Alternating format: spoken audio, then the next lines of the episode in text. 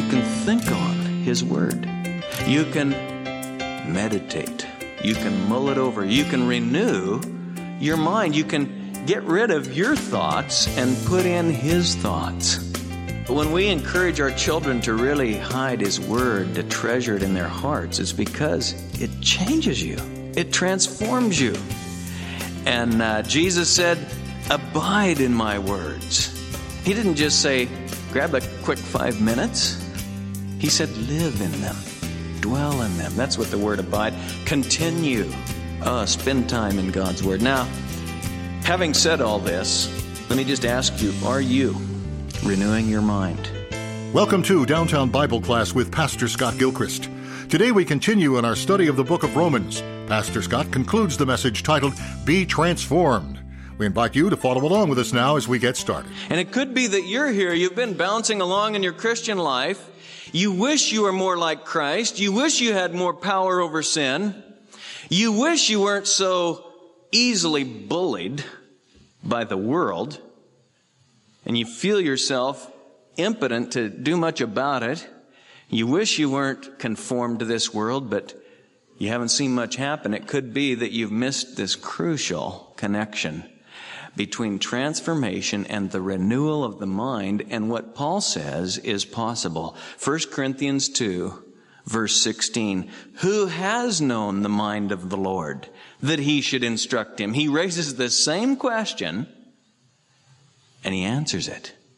But we have the mind of Christ. Think about that. Who could know the mind of God? But we have the mind of Christ. What does he mean by that? Well, don't rip it from its context. Read the context surrounding verse 16. Go, back, go back with me to verse 9.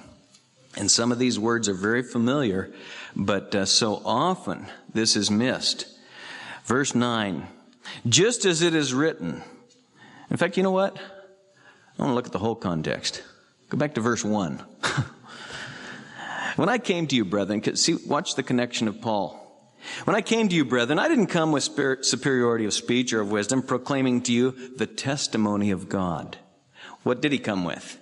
Not the word of men, but the word of God, the testimony of God. I didn't come with slick persuasion or superiority of eloquence. I came with the testimony of God. And read those next eight verses this afternoon.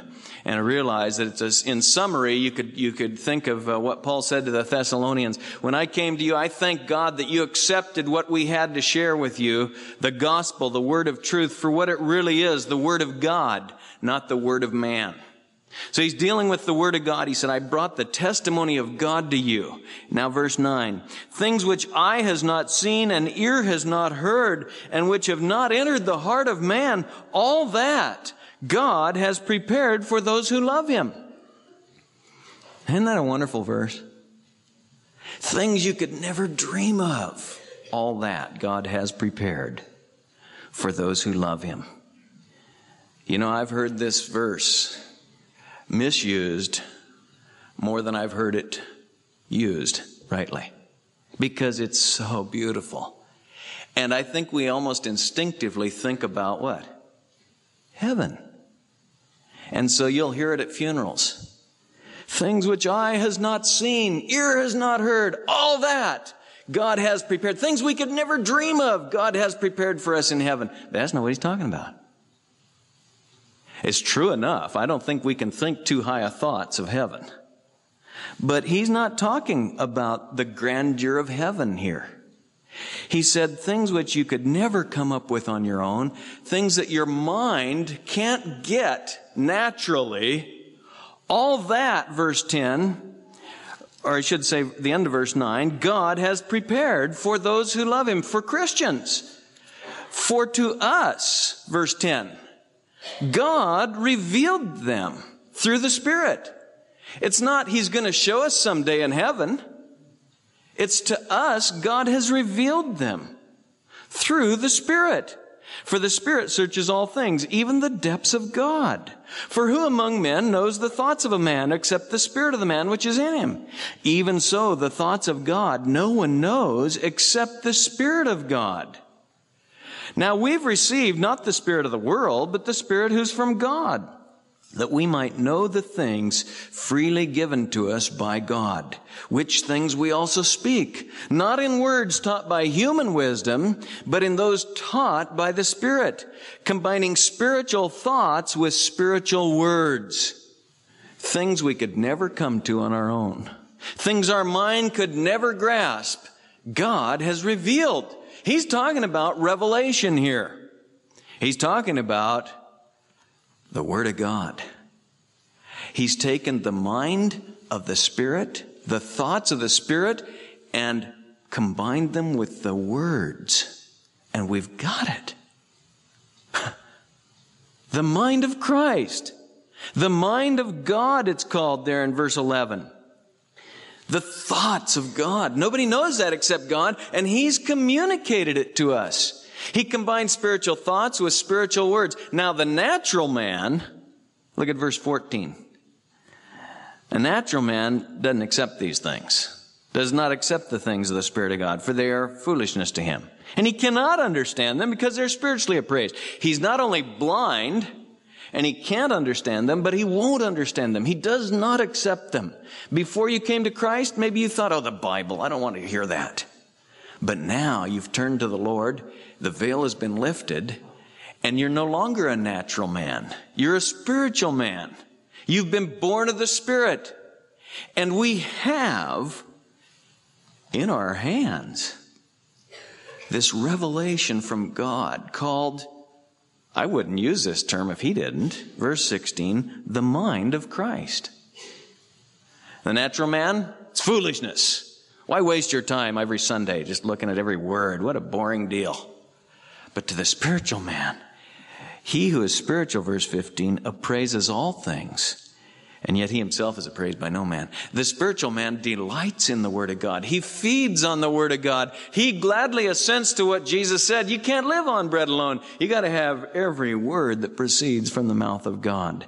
The Christian feeds on the Word of God and he gets the mind of Christ. Oh, Christian, do you see how crucial it is that you and I renew our minds? We must have God's thoughts on things. We've got the mind of Christ, but now listen, it isn't just, it doesn't just happen. It's, I think sometimes Christians quote that even, we have the mind of Christ. Do we or don't we? You get more of the mind of Christ as you spend time listening to Him, as you abide in His Word as you really go for it. In other words, you reprogram your thinking. Now we said last time, when you came to Christ, before I, before I was a Christian, before you were a Christian, the natural state we're born into, our minds are depraved. Romans 1 started that way. Man turns away from God and God gives him over to impure hearts, weird, perverse, not the way it was meant to be, passions and a depraved mind to approve the things that are not proper. Depravity basically means that man's ability to process and think is all messed up. And man can't really discern right and wrong. He can get close, he can approximate, he, and he, there's a conscience, don't misunderstand me, and men are held accountable. But you see it all around you today in the world. The natural man does not accept the things, he can't accept the things of God. But a spiritual man, he sees things. You come to Christ and say, why doesn't everybody see this? You see how beautiful it is when a Christian marriage is centered around Christ and obeys His Word in the power of His Spirit. And you say, why don't we always do this? But there's this process of getting the mind of Christ. And that's why he said, be diligent to present yourself approved to God as a workman who does not need to be ashamed, handling accurately the word of truth. You don't just say, Oh, praise God, I've got his mind now. No, if you act that way and if you operate that way, you'll go along in spiritual infancy and babehood, and it's sad to see that. Christians who have never really renewed their mind. They've bought into the idea, maybe you have, that the Christian life is just kind of getting in a zone and just saying, praise Jesus. No. Don't misunderstand me. There's an awful lot of joy. There's an awful lot of praise Jesus in the Christian life. But that flows and that's tied to intellectually understanding these things. Growing in your knowledge of Christ. Growing in the grace and knowledge of the Lord Jesus Christ. Renewing your mind, thinking God's thoughts after Him. And if you have been studying the Word, if you've been diligent to be a good workman, like He says in 2 Timothy 2 verse 15, then you know what I'm saying. You know, oh yeah, there's nothing like it. You get up from your Bible, you've had some real time in God's Word, and the natural expression is praise the Lord. I can't believe how good He is. And you delight in talking about Him and singing praises to Him and worshiping Him in the presence of other believers. But you don't just try to conjure that up. That's an overflow of really knowing Him knowing the mind of Christ. Renewed in the spirit of your mind, the Holy Spirit transforms you. That's how He does it. That's how He does it. And you and I need it. Our mind, our understanding, Ephesians 4 said, is darkened as non-Christians. We didn't have any clarity. But He said, you didn't learn Christ in that way. And he said, renew your mind. And so you come to the scripture and you don't just merely say, oh, he's given us the mind of Christ. He's put His law in our hearts. In one sense, that's true. But in another sense, you and I need to cooperate. And you'll find that Christians that are transformed are Christians who abide in His Word. Christians who grow and become more Christ-like to where their attitudes and their, the tone at work and their conversation, you just see more and more Christ is because they're spending more and more time with Him. They're renewing their mind. They're renewing their mind. Not tell you, it doesn't just happen, it takes work. You need to consciously mull things over. Remember that first psalm says, How blessed is the man who doesn't get all his input from the world, but his delight is in the law of the Lord, and in his law he meditates. He chews it over. He mulls it over. That's why I encourage people, and one of the best things that you can do in the Christian life is to actually memorize God's Word. And then you've got it, and while you're at work, while you're driving, in the quietness of moments in the evening, you can think on His Word. You can meditate. You can mull it over. You can renew your mind. You can get rid of your thoughts and put in His thoughts. And that's why those who give themselves to the Word of God so often are those who will memorize large portions of the Scripture. That isn't a contest. That isn't just a academic uh, deal to just see, you know. But when we encourage our children to really hide His Word, to treasure it in their hearts, it's because it changes you. It transforms you. And uh, Jesus said, Abide in my words. He didn't just say, Grab a quick five minutes. He said, Live in them, dwell in them. That's what the word abide. Continue. Uh, spend time in God's word. Now, having said all this, let me just ask you are you renewing your mind? You say, Well, Scott, I'm here.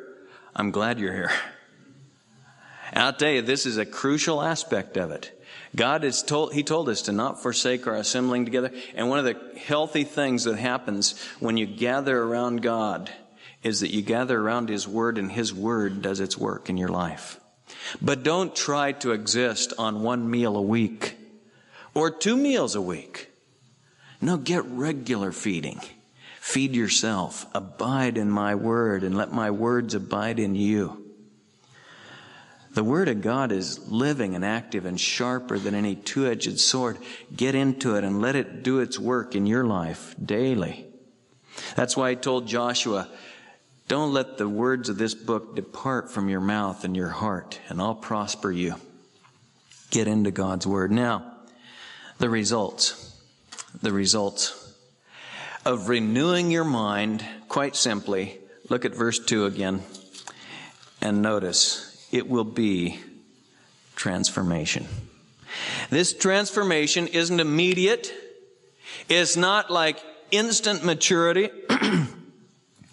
uh, you'll be tempted for shortcuts. Anything in life worth having usually takes time. And this is no exception to that. To really see your life transformed, you've got to abide in His Word, and there will be transformation. Remember that. Keep the big picture out there. Remember, that's what God wants to do.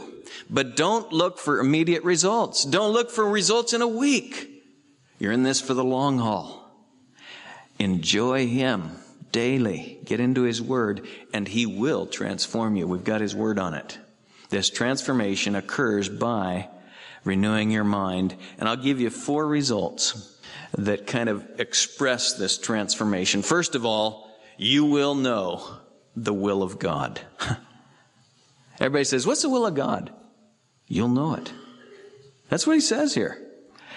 That you might prove or discern and actually model forth the will of God, that good and acceptable and perfect will of God. Now we'll get into that more next time. But you'll know the will of God. Secondly, there'll be victory in your life.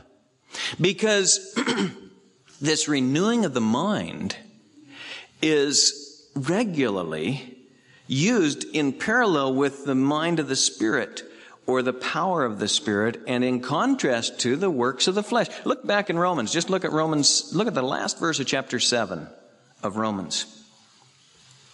You remember when Paul talked about his struggle and basically, it's a struggle, you know, going on between the flesh and the spirit. And he said, as he summarized what, what, what he'd seen in chapter 7, he said, Thanks be to God. Last verse, verse 25. Thanks be to God through Jesus Christ our Lord. So then, on the one hand, I myself with my, what? Mind, am serving the law of God. But on the other, with my flesh, the law of sin. You renew your mind, and you'll be, in contrast to living in the flesh, you'll be serving and obeying the law of God. And he goes on and develops that in chapter 8. You can look at verse 6. He says, The mind set on the flesh is death, but the mind set on the spirit is life and peace. There'll be victory because God's will for you and for me is victorious. He wants us to live the life of Christ. He says, it isn't just religious words, it's no longer I who live, but Christ lives in me. He really wants the life of Christ to be evident in my life.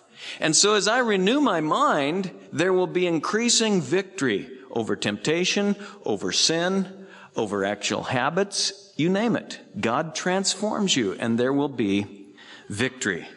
Uh, we'll probably talk about it more, but you know, when he said, let the word of Christ richly dwell within you in Colossians, it's parallel to be filled with the Spirit. The Holy Spirit's ministry is one that's uniquely tied to the Holy Word. The Holy Spirit and the Holy Word go together. And so you renew your mind and you'll watch the Holy Spirit.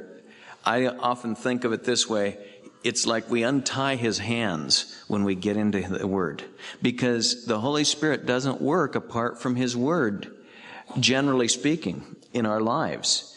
It's the spirit filled Christian who is the word filled Christian, and it's the one who gives himself to the word that is allowing the Holy Spirit's voice to guide and direct him, to control his life. There'll be victory. And then third and fourth, two other results, and in you could summarize three and four. If you wanted to, we could give them, we could make nine. but it's too late. And that'd give us 11, and I said four.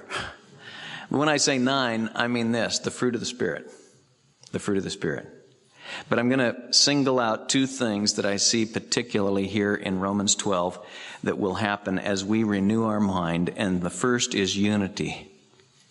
Be of the same mind with one another children, the scripture says.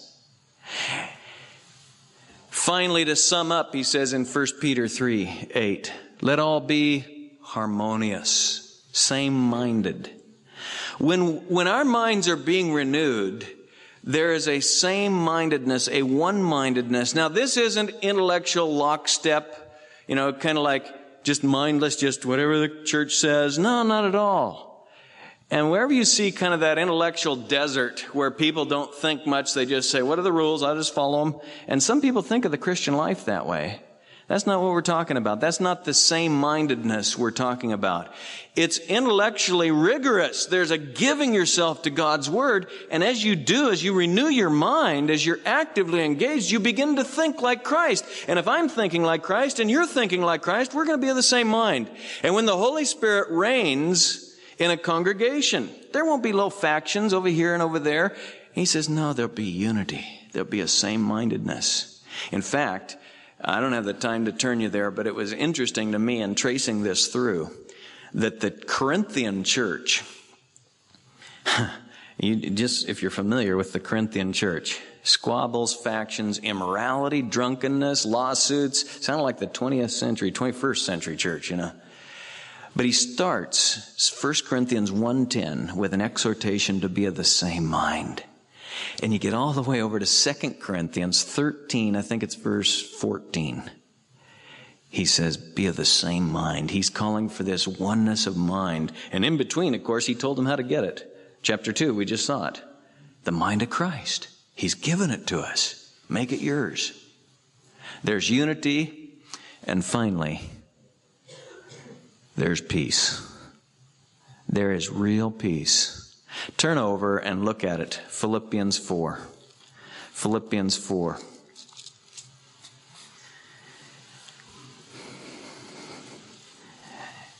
When your mind is renewed, one of the byproducts, one of the results is real peace.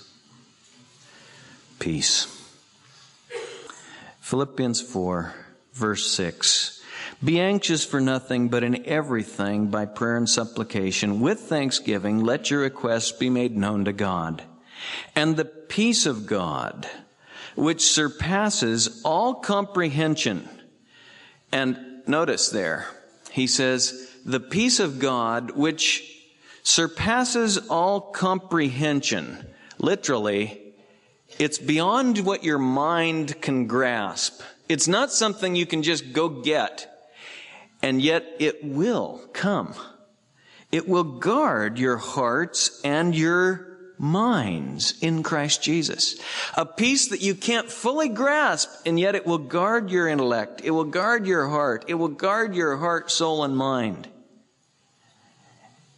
in Christ Jesus. And so he says, brethren, finally, verse 8, whatever is true, whatever is lovely, whatever is honorable, whatever is right, whatever is pure, whatever is of good repute, if there is any excellence, and if anything worthy of praise, let your mind dwell on these things. Fill your mind with that which is good and right and pure and honorable. Fill your mind with God's Word. And the peace of God will guard your hearts and your minds in Christ Jesus.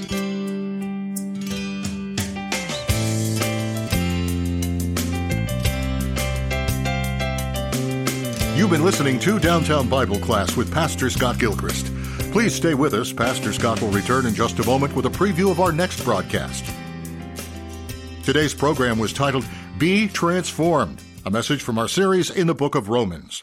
If you missed a portion of the message heard on the program today or you'd like to share it with a friend, head on over to downtownbible.org.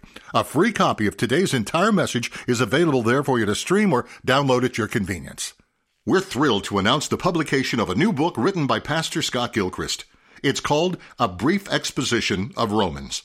It's a 266 page chapter by chapter commentary on Romans that we're sure will enhance your understanding of this critical book in the New Testament.